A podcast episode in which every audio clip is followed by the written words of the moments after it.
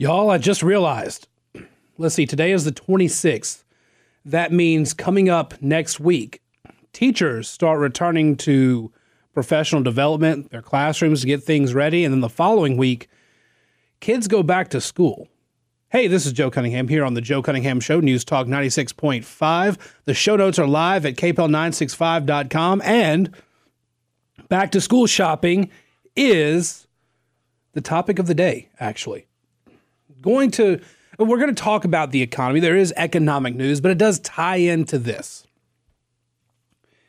Even with the weather as it is in the afternoon, the last, you know, couple weeks, we've all got to go out and go back to school shopping. Uh, my kids go to a private school. We just got uh, for my five year old, just got her class list. Uh, who you know what class she's in, how many kids are in the class, everything like that.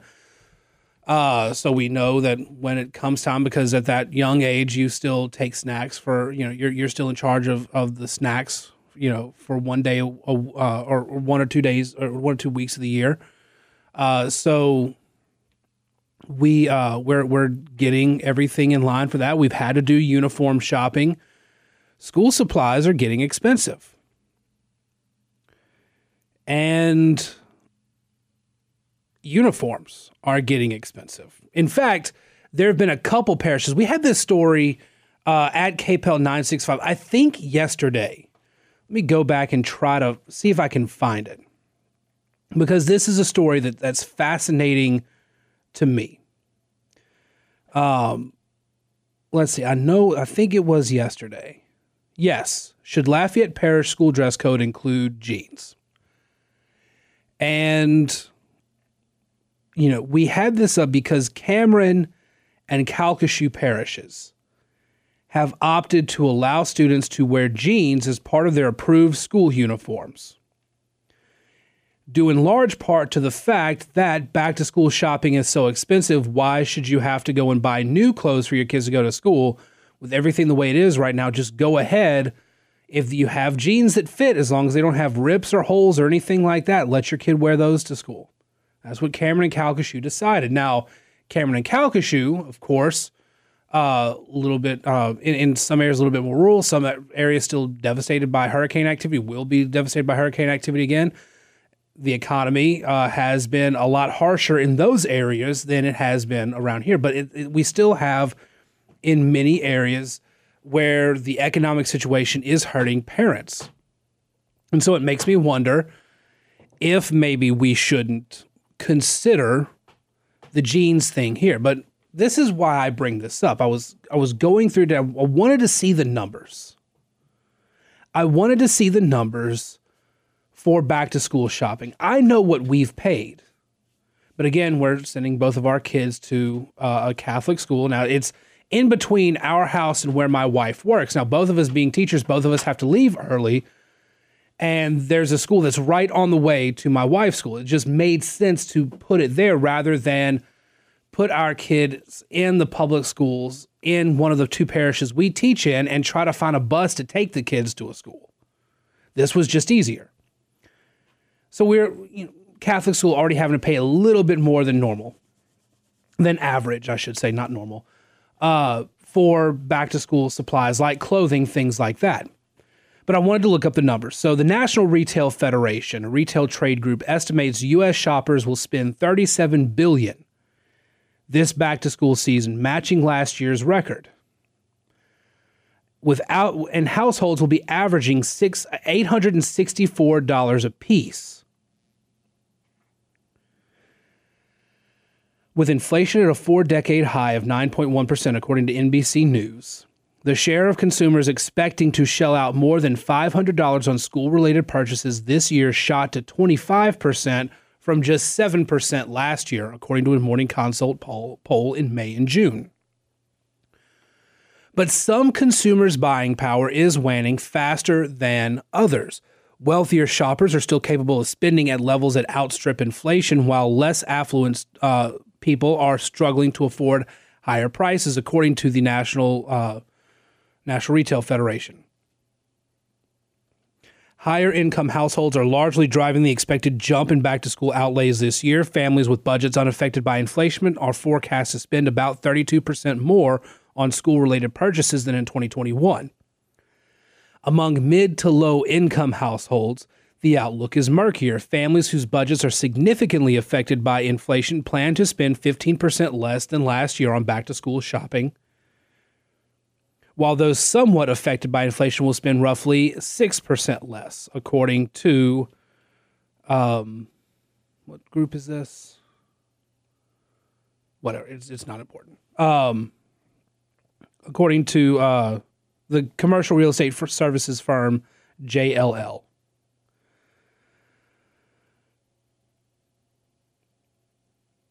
So we're expected to shell out more than $500. We're, we're expecting that.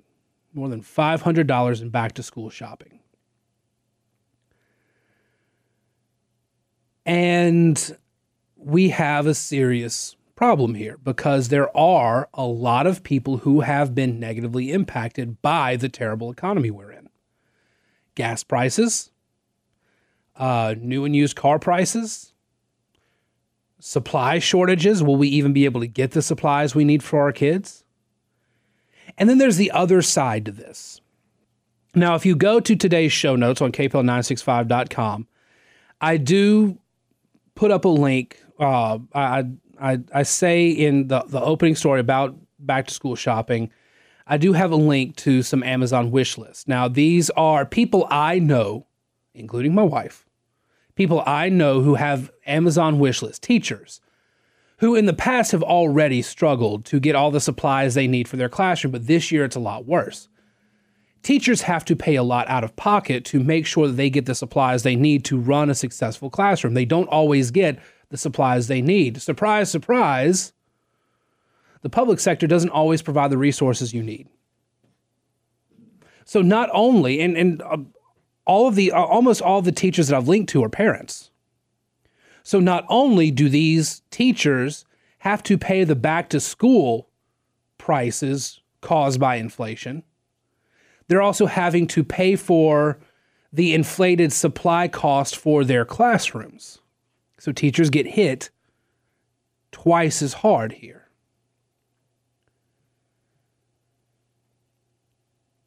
And there's no end to any of this in sight. You're still expected to pay this money to send your kid to school. Teachers are still expected to spend this money to get the supplies they need for their classroom. And we're just expected to take it. And it's in large part due to terrible political policies that have gotten us in the position that we're in. 232 1542. If you want to call and complain about back to school shopping, absolutely I am for because I hate back to school shopping as well. But if you have any comments on inflation, back to school shopping, everything like that, feel free to call in here on the Joe Cunningham Show. We're going to go ahead and take a commercial break. We will be back to the Joe Cunningham Show here on News Talk 96.5 KPEL. Welcome back to the Joe Cunningham Show here on News Talk 96.5 KPEL. 232 1542 if you want to call in. So I have a request. I have a request on behalf of teachers everywhere. Parents, please, when you're going out back to school shopping, and after the start of the year, when you see, when your kids meet their teachers and see what exactly the teachers need, teachers aren't teachers aren't allowed to always say, "Hey, you need to bring in this or that," because it, you, they, it can't be a requirement. Uh, it, it just cannot be. But there's something you can do. Get plenty of boxes of Kleenexes, hand sanitizer, and Clorox wipes for two, maybe three of your kids' teachers. If if they're in the if you know middle and high school they rotate classes. In elementary, couple boxes for your elementary teacher. But also because we're in an increased technological age, and I know Mark sitting across from me is also going to appreciate this from his own position. Get a couple cans of compressed air for your students. Because if your student will be getting a Chromebook to use throughout the day, or if your student has a class in a computer lab, there is nothing that will be more helpful to everyone involved than getting a can of compressed air so they can clean out their keyboards at the end of the day, end of the week, whatever. Make sure things are clean because the worst thing that can happen is something getting into your keyboard and screwing up because you, as the parents, actually will be on the hook for that. If your child is using that technology and it's not working. Now, the reason I bring all of this up, I told y'all yesterday that we were expecting a week of just bad economic data. And the, the first one came out today. Consumer confidence fell for the third straight month amid recession fears. This from National Review. The, cons- the Conference Board Consumer Price Index, which reflects consumers' business expectations for future months, stands at 95.7 points, down from last month's 98.4. The Present Situation Index, showing the current business expectations of consumers, spe- uh, fell to 141.3 from 147.2 in June. The Expectations Index, which predicts the short term business expectations, also fell, going down 65.3 points compared to 65.8 points last month.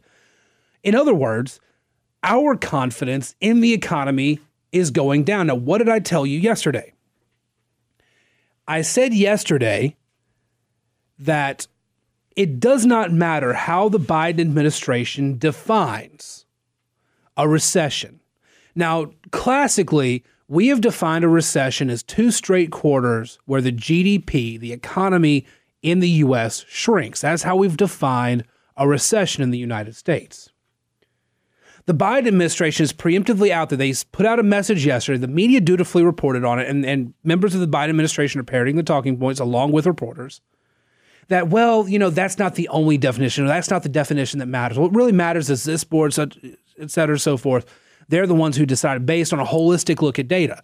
Keep in mind that that board decided that we were in a recession in December of 2008 after we had been in a recession since January of 2008. No, no one will dispute that we were in a recession as of January 2008, but that board, the Biden administration is saying that they're going to be the ones who decide if we were in a recession. That board didn't say it until a year later. Here's the problem. As I said yesterday, you and me and consumers voters all think that we're in a recession right now. Every indicator is there. Inflation is still sky high. Interest rates are going up. Gas prices are still up way higher than they were a year ago. There's still supply shortages in our supermarkets. Businesses are scaling back on hiring, even closing down job openings they originally had because they can't one fill the jobs and two they're a lot of the major companies are actually expecting that they will have to cut jobs once the official recession hits. I know several people who were getting interviewed for media jobs and they weren't able to actually get the jobs because the companies that were hiring closed down the job openings ahead of fears of a recession. Last hired, first fired when it comes to an economic downturn. But wait, there's more. Walmart has sharply cut its annual profit forecast, citing inflation as its primary concern. Net profit at General Motors fell 40% in the second quarter of this year thanks to supply chain issues and China. A top officer at Morgan Stanley Wealth Management says stock market bulls are suffering from wishful thinking. Add to that consumer confidence falling for the third straight month. Add to that and expect a report showing an expected drop in GDP for the for the most recent quarter. And it's very clear to you and me and to the voters around the country that we are, in fact, in a recession. And there's no wish casting by the Biden administration that will change voters' minds. And that's why, if you remember, yes, I actually wrote this column at, at, Red State today, but that's why I mentioned yesterday the fact that Democrats are mad at Hulu right now and uh, mad at Disney for not running their ads on the streaming service. Because the younger voters, the ones that Democrats need to try to mitigate the damage in the upcoming elections, they're not able to see the Democrats' ads on the issues they want voters to care about abortion, gun control, climate change, etc., Donald Trump, etc they can't run those ads. They can't get that uh, those issues in front of the youngest voters. But you know what the youngest voters are going to be hit with? Skyrocketing rent, increased cost of their streaming services, increased groceries, increased uh, utility bills, increased gas costs. They're all being hit with that too. And Democrats are furious because they can't get their message out in front of the voters. They had to try to get their message out because the there's nothing that they can do to fix what they have caused with the economic issues of the day. And on that note, let's go ahead and take our bottom of the hour news break. When we come back, we will have more on what's going on around the country and in the state here on the Joe Cunningham Show, right here, News Talk 96.5 KPEL. Welcome back to the Joe Cunningham Show here on News Talk 96.5 KPEL 232 1542 if you want to join in the conversation. I guess part of the theme for today is, is going to be on back to school time because I, I saw this story earlier and I've, I've, I've expected this story to come for a while now. I need to get my friend Leigh Guidry in here uh, before she leaves the advertiser to talk about this story because uh, she's been doing a lot of digging and talking to folks about this. But uh, over at the advertiser, will there be enough teachers for school this fall? How districts are coping with shortages. Acadiana districts, and I'm, I'm assuming districts all over the state and country, are finding themselves with a severe lack of teachers. Now, for years, we've been talking about the coming teacher shortage. We knew it was coming, and we knew in particular with COVID that on the ta- on, on the back end of the pandemic, we were going to see some gaps, and we're starting to see those now lots of openings across the district, lots of teachers who are just getting out, lots of teachers who economically have to find something else to do. A lot of teachers just burned out because of what the pandemic threw on a lot of folks. And this is one of those instances where you just have to do it. You just have to try to get as much of the of of have get as many of the positions filled as possible. Uh, talking with uh, Superintendent Tommy Byler in Vermilion Parish, uh, he told the advertiser there are not enough certified people to go around. No system right now is finding people who are certified, and that's going to be the big issue. Can you get effective people in the classroom who have not been classically certified as a teacher to be able to go in and teach the kids the content they need to know? it's less important for the subjects like physical education, like some of the middle school electives, the non core stuff. But for the core subjects, science, social studies, English, and math, there are still a lot of openings all over the place. If you look at the uh, open positions in St. Landry Parish, you're talking uh, pages of openings on their site, several openings in Lafayette Parish, several openings in Vermilion Parish all over the place, you are seeing just what a lack of teachers is bringing on. And the other problem is that you have a lack of substitutes right now. There, there are very few substitute teachers. And the critical shortage areas that we're facing are going to increase the gaps that we saw post pandemic. If you'll recall, when many um, when many school districts either closed down or went hybrid during the pandemic, we saw an academic gap.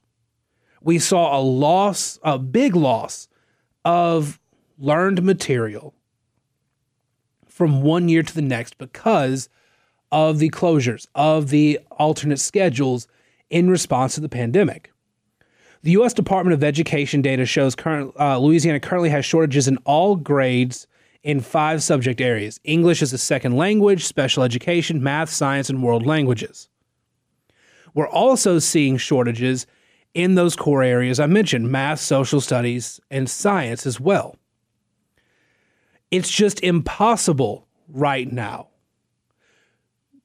to fill those positions. Now, one of the way we, ways we could have filled the positions, as I told you guys during the legislative session, is we need a bigger increase in teacher salary. I know some of y'all don't want to hear it, but that is the case. Now, here's the thing right now is actually a really good time for reformers in education. If you want to get in there, if you want to actually see what it's like on in the trenches of education right now, you can apply for a job. If you can get yourself enrolled in an alternative certification program, you will be hired. And most of those programs are online. They don't take a whole lot. Um, they, they'll cost you a little bit because you're essentially going back to college, although on a much shorter scale. But there are online programs that aren't nearly as costly that can get you trained and certified to be a teacher there is a need for substitutes. So you can just go register, get a clear background check, and you can go uh, be a substitute in a classroom. And there are plenty of subs who have gotten hired for long term positions because they can't fill those spots with a regular teacher anyway. So there are ways to get into the education system. If you really want to see the best way to reform education, if you are really concerned with the state of education, right now is the time for parents to get involved right now is the time where you can jump in and you can go and see what's happening in the classroom. You can go be a substitute. You can go see what it's like in the schools right now. Now, I can tell you that here locally, we're not seeing the activism and stuff from education officials that we're seeing in more progressive places. Y'all may not agree with me on this, but we do have a very conservative school board, all things considered.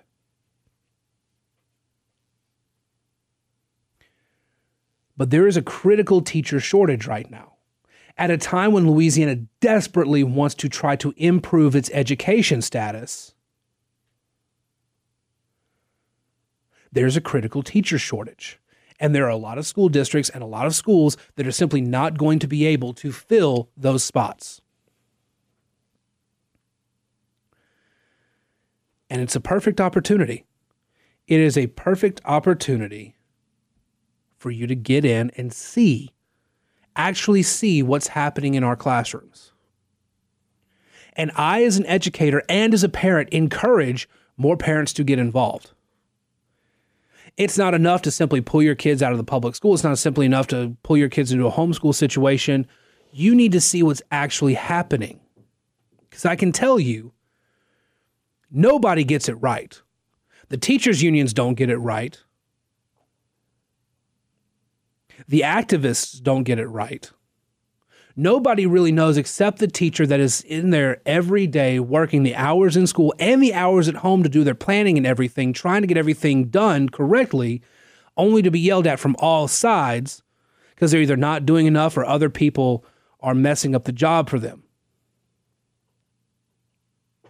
There's a critical teacher shortage. Now's the time to get involved. Now's the time to try to help out as best you can. And part of it is, like I said, just try to donate some supplies. Ask your ask your friends who may be teachers. Do you have an Amazon wish list? Is there something I can help you get? Is, are, are there some supplies I can help you get? Do you need books for your classroom? Do you need uh, Kleenex, paper towels, whatever?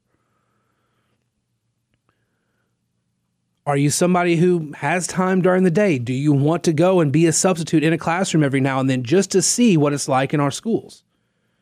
Are you looking for a new career? Do you want to join an AltCert program and go work in a school? Those opportunities are there. And that's how you reform the education system.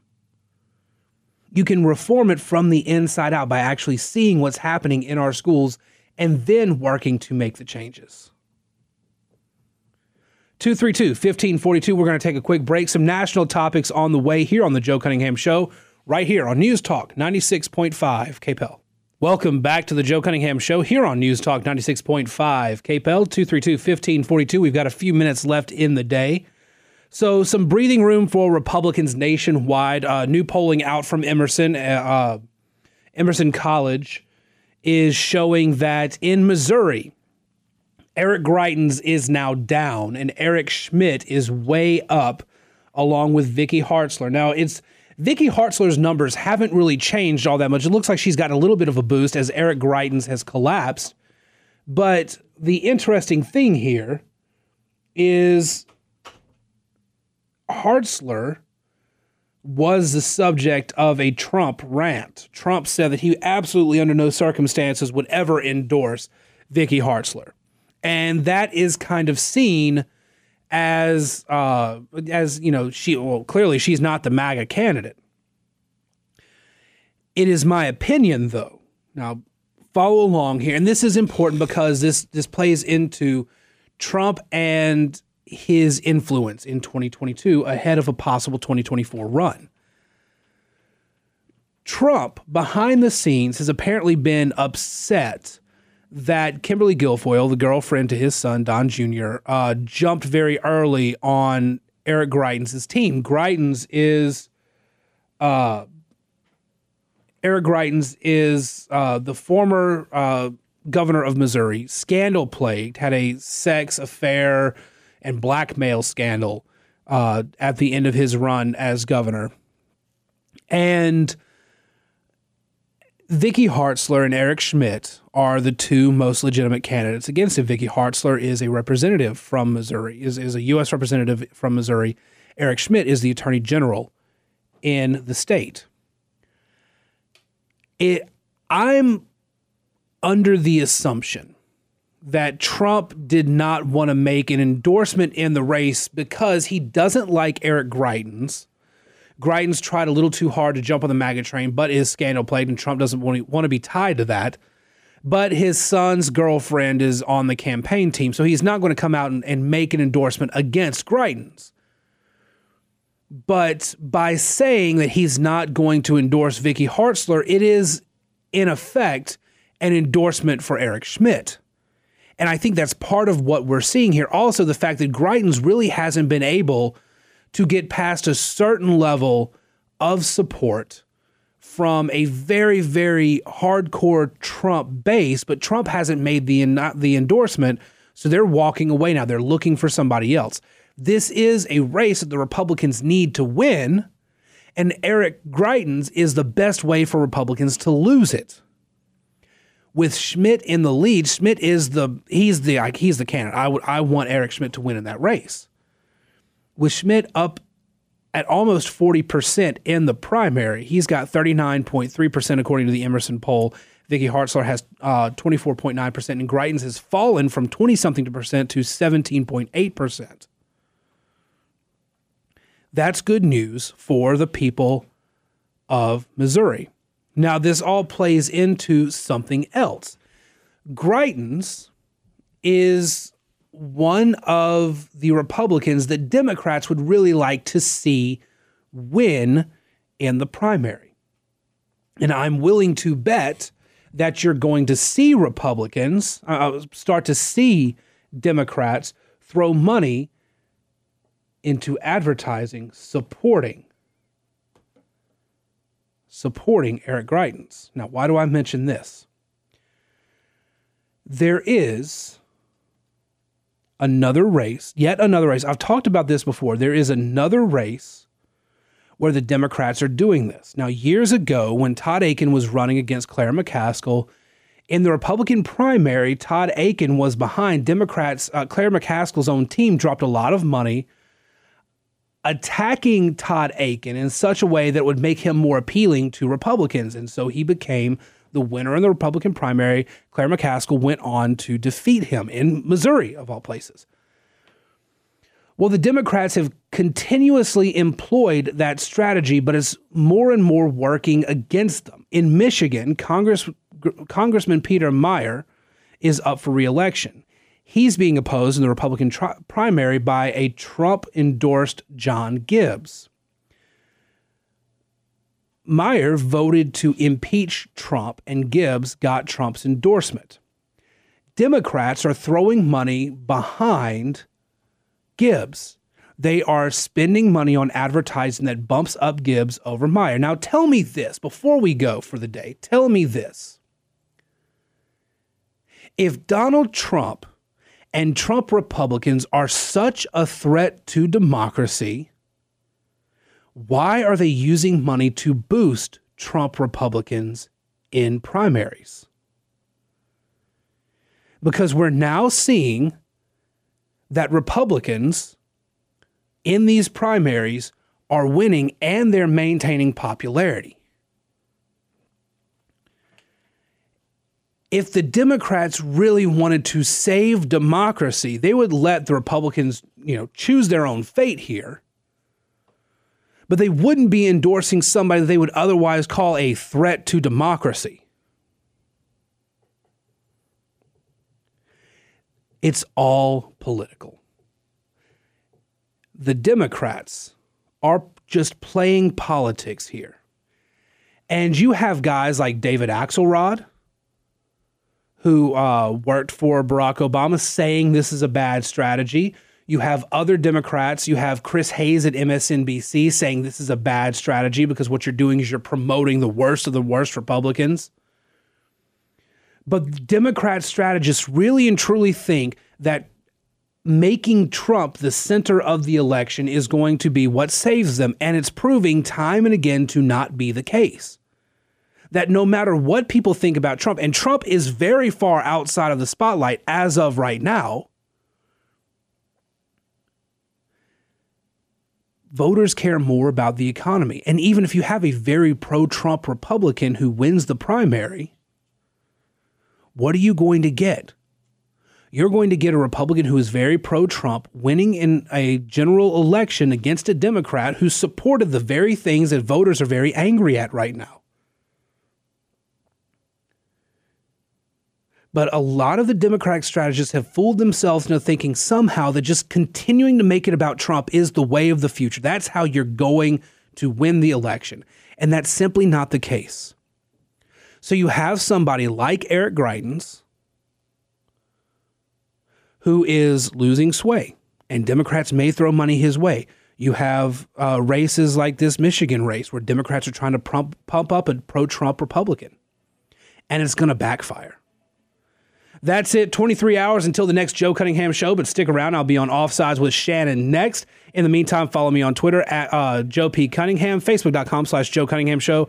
Check out the podcast of the show, and we'll be back here tomorrow with the Joe Cunningham Show, 3 to 4 on News Talk 96.5 KPEL.